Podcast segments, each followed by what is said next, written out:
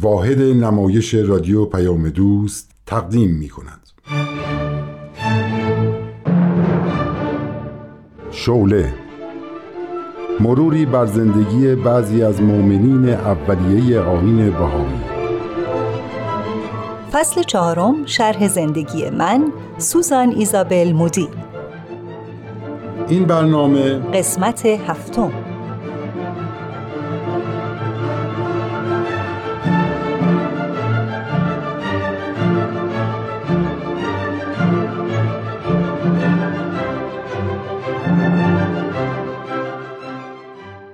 من سوزان ایزابل مودی هستم.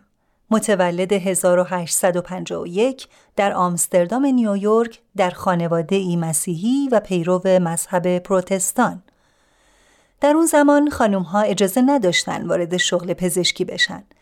اما وقتی زمان اون رسید که من بتونم وارد دانشکده بشم، این اجازه به خانم‌ها داده شد. بنابراین رشته پزشکی رو انتخاب کردم و وارد کالج شدم. اما خیلی زود انصراف دادم، چون تحمل دیدن تشریح بدن انسان رو نداشتم و به شیکاگو رفتم. به هنرهای مختلف مثل موسیقی و نقاشی و مجسمه سازی رو آوردم. وقتی به نیویورک برگشتم با آیین بهایی آشنا شدم و فعال در جامعه بهایان آمریکا. با خودم فکر کردم از چه راهی میتونم بیشتر به مردم خدمت کنم. دیدم پزشکی، چون یکی از تعالیم ارزنده آیین بهایی خدمت به مردم فارغ از دین و مذهب و ملیت و نژاده. بنابراین در سن 52 سالگی به کالج پزشکی برگشتم و نزدیک 60 سالم بود که فارغ التحصیل شدم. این خبر به اطلاع عبدالبها عزیز که در فلسطین اسیر حکومت عثمانی بود رسید. ایشون طی مکتوبی به من امر فرمود که به ایران برم و به مداوای ایرانیان، به خصوص خانم‌های مسلمون که مرگ رو به مراجعه به پزشک مرد ترجیح می‌دادن، مشغول شم. مراجعه بیماران در ایران زیاد بود و من دست تنها به دوستان آمریکاییم نامه نوشتم و تقاضای کمک کردم. الیزابت استوارت پرستار و خانم دکتر سارا کلاک آمدن. بعد لیلیان دختر 21 ساله زیبارو برای تدریس در مدرسه دخترانه‌ای که بهاییان برای اطفال ایران تأسیس کرده بودند آمد. مؤسسین این مدارس تلاش می‌کردند تا با بهترین روش‌های آموزشی به کودکان علوم را تعلیم بدن.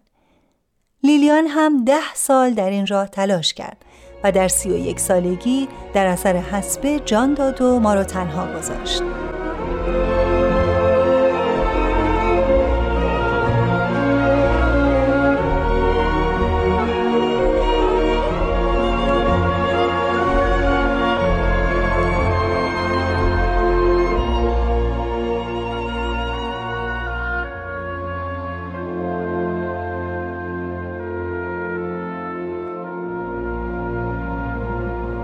حال بشنوید ادامه شرح احوال من رو.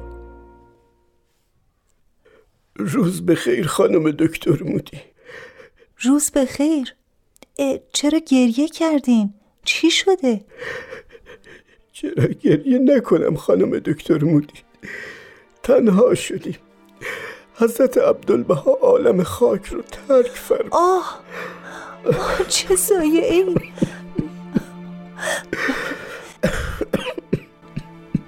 تنها نیرویی که به من قدرت ایستادن و حرکت به جلو رو میداد تا بتونم به مردم خدمت کنم، وجود عبدالبهای عزیز و مهربان بود.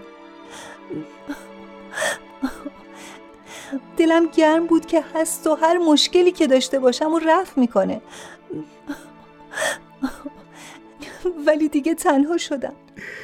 تنها شدی، به معنای حقیقی تنها شدی. این جامعه نوپای بهایی احتیاج به مدیریت الهی داره.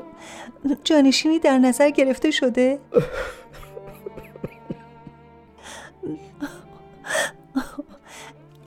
تا زمانی که حضرت عبدالبها در قید حیات بودند اعلان نشده بود که چه کسی هدایت جامعه بهایی رو به عهده خواهد گرفت. یعنی چی؟ هیچ کس مشخص نشده؟ باید منتظر خبر جدید باشیم. ممکنه حضرت عبدالبها روش پدر بزرگوارشون رو در پیش گرفته باشن. یعنی وصیت‌نامه؟ بله، تصور من اینه که باید وصیت‌نامه‌ای در کار باشه. با باز کردن وصیت‌نامه همه چیز روشن میشه. بهاءالله با نوشتن وصیت‌نامه راه اختلاف و جدایی و شعبه شعبه شدن و بست. حتما عبدالبها هم همین کارو کرده. چقدر مایل بودم یک بار دیگه حضور عبدالبها مشرف بشم. یک بار دیگه.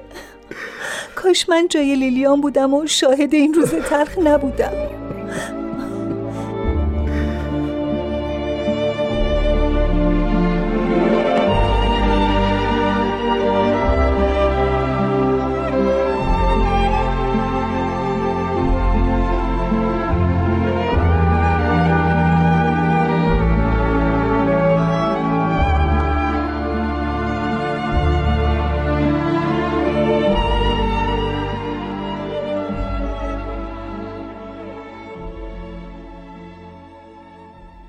الیزابت، خبر مهمی رسیده. چه خبری خانم دکتر؟ وصیت‌نامه عبدالبها باز شد و شوقی ربانی نوه دختریش رو به عنوان ولی امر بهایی معرفی کرده. چند سالشونه؟ ایشون 24 سال دارن و تو دانشگاه آکسفورد انگلستان درس خوندن.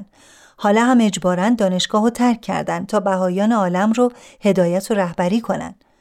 شوقی ربانی در اولین اقدام خواهر عبدالبها رو به جای خودش معرفی کرده. یعنی چی؟ فعلا چند وقتی برای تحمل این مسئولیت مهم به دعا و اعتکاف مشغول میشه و در این مدت خانم اهل بها اداره جامعه جهانی بهایی رو عهدهدار خواهند بود. جالبه، الان یک خانم یک جامعه دینی رو هدایت میکنه. راست میگی، در تاریخ ادیان بی سابقه است. وقتی از آمریکا می اومدم ایران، به فلسطین هم رفتم. این خانم عزیز رو اونجا زیارت کردم. ایشون از طفولیت در تبعید و اسارت پدر بزرگوار شریک و سهیم بود. روزی که به سمت ایران حرکت می کردم، حضورش مشرف بودم. نگاه محبت‌آمیزش به منو غرق در یک نشاط و سرور معنوی کرد. با نگاهش از من که به ایران میرم تا به خانمای ایرانی خدمت کنم تشکر می کرد.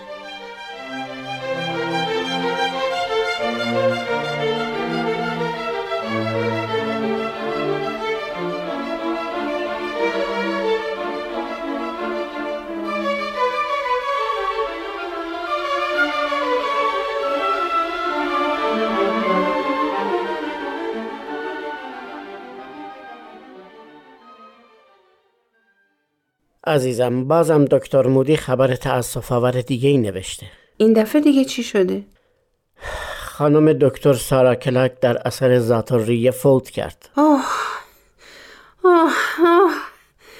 چه زن عزیزی بود واقعا. وای، خیلی تأسف‌آوره. شرایط هم در ایران واسه بهایا خوب نیست. به دکتر مودی هم آسیب‌هایی رسوندم. ولی اون هنوز داره استقامت میکنه. مینویسه وقتی میبینم میتونم به زنهای بیچاره کمک کنم، زنهایی که به خاطر معتقداتشون سختترین و دردآورترین مریضی ها رو تحمل میکنن و سراغ پزشک مرد نمیرن، چرا اینجا رو ترک کنم؟ کاش فکر و ذهن مردم از تعصب پاک میشد. این تعصب در هر جای خودشو به شکلی نشون میده. تو ایران تعصب مذهبی قوقا میکنه و خون آدمای بیگناه بر خاک ریخته میشه. اینجا تعصب نژادی حاکمه. خودت میبینی که هر روز چه بلاهایی به سر سیاه‌پوستا میارن. چند سال پیشم تعصب میهنی منجر به یک جنگ جهانی خانمانسوز شد. هنوز مردان نسبت به مرد بودنشون تعصب دارن و به هر حیله‌ای متوسل میشن که زنا رو از حقوق انسانیشون محروم کنن. خب دیگه خبری هم نوشته که ناراحت کننده باشه؟ الیزابت استوارت هم مایل برگرده، چون تحمل این شرایط سخت رو نداره و خیلی هم به خانم دکتر مودی اصرار میکنه که برگردیم. راستی از خانم دکتر جنوویف کوی چیزی نگفته؟ رسیده به ایران؟ چرا میخندی؟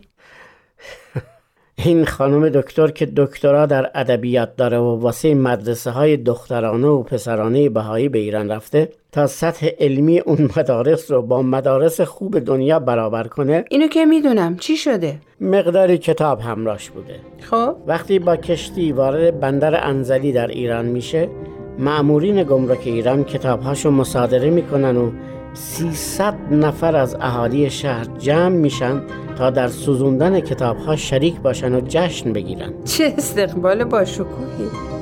آره.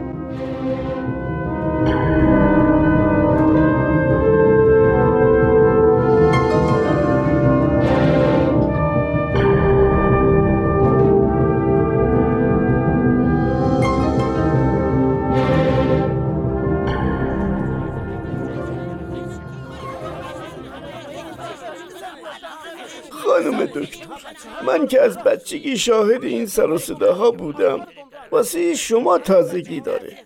نمیگم نگران نباشی، نگرانی طبیعیه. این سر و صداها منو یاد آمریکا میندازه که وقتی تعصب سفیدپوستا علیه سیاها اوج میگرفت، با فریادهای گوشخراش به خونه‌هاشون حمله میکردن.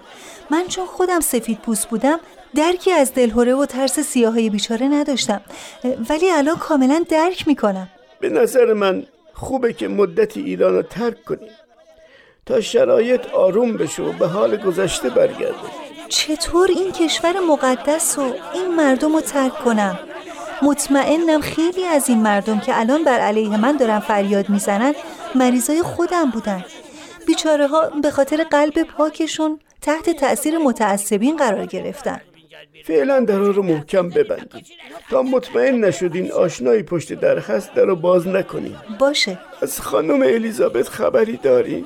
رفته کنسولگری آمریکا تا با کنسول صحبت کنه که از پلیس ایران بخواد از ما دوتا آمریکایی‌ها محافظت کنن. صدای مردم کم شد. درسته، کم شد. رفتن. درسته. وای، جواب بدم؟ نه، فعلا جواب ندین.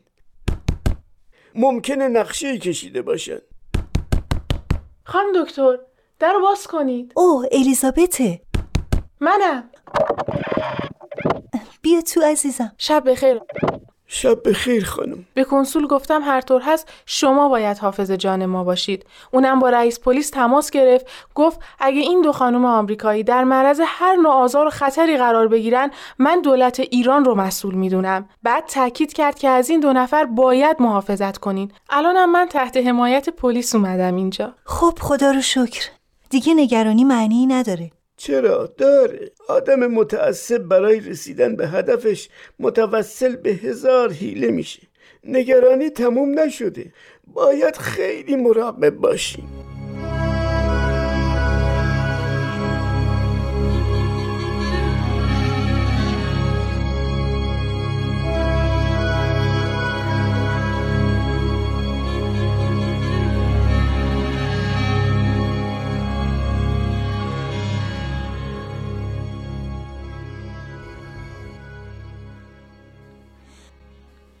این چیه خانم دکتر؟ پرچم ایرانه. لیلیان عزیز چند روز قبل از فوتش پارچه ابریشمی خریده بود و به یکی از خانم‌های بهایی داده بود تا این پرچم رو درست کنن. میخواست چی کارش کنه؟ میخواست بفرسته آمریکا تا در مدرسه بهایی گرینیکر به اعتزازش در بیارن. حالا دارم بسته‌بندی میکنم تا ببرم اداره پست. چه جالب. روح لیلیان عزیز شاد.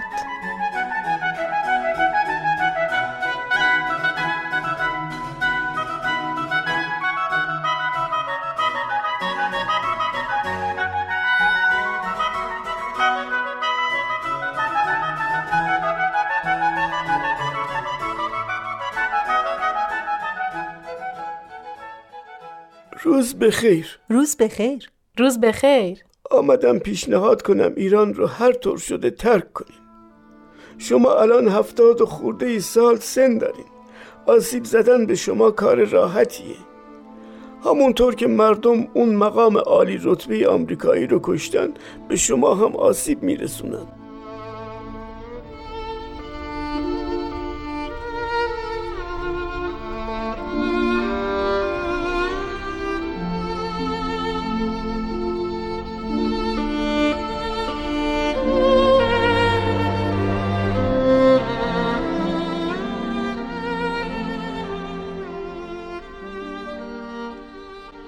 عزیزم، یک دست خط از شوقی ربانی ولی امر بهایی رسیده که مربوط به دکتر مودیه. چی نوشتن؟ بذار برات بخونم.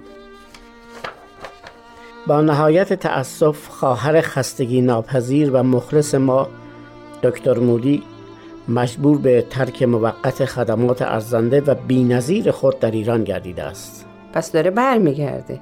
ولی اینجا گفته شده مجبور به ترک موقت خدمات ارزنده شه. درسته، باید دید روزگار چطور رقم میزنه.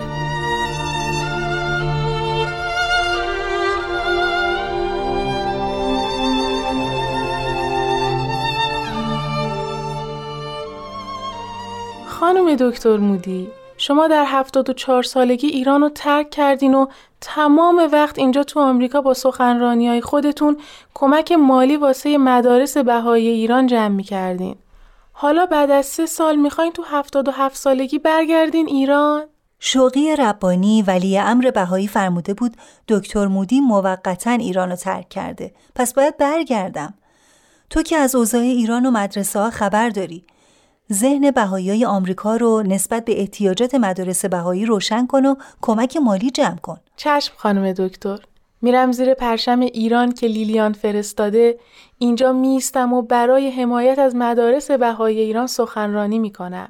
راستی شنیدم شما پرچم رو برای اولین بار تو مدرسه گرینیکر به اهتزاز درآوردین. درسته، کسی متوجه اهمیت نیت لیلیان نشده بود و پرچم داشت تو دفتر مدرسه خاک میخورد. منم وقتی دیدم اینطوره خودم اقدام کردم و به اهتزاز درش آوردم. چقدر روح لیلیان از این اقدام شما شاد شده.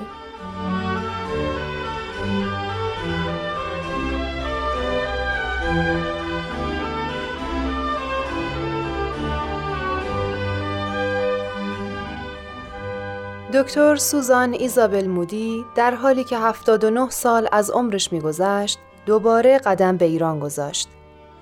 این بار خانم آدلاید شارپ اون رو همراهی می‌کرد. خانم شارپ 50 سال در ایران در مدارس بهایی مشغول خدمت بود. دکتر مودی در سال 1934 در سن 83 سالگی روحش به عالم بالا پرواز کرد و جسدش در آرامگاه بهاییان تهران به خاک سپرده شد. روحش شاد و یادش گرامی.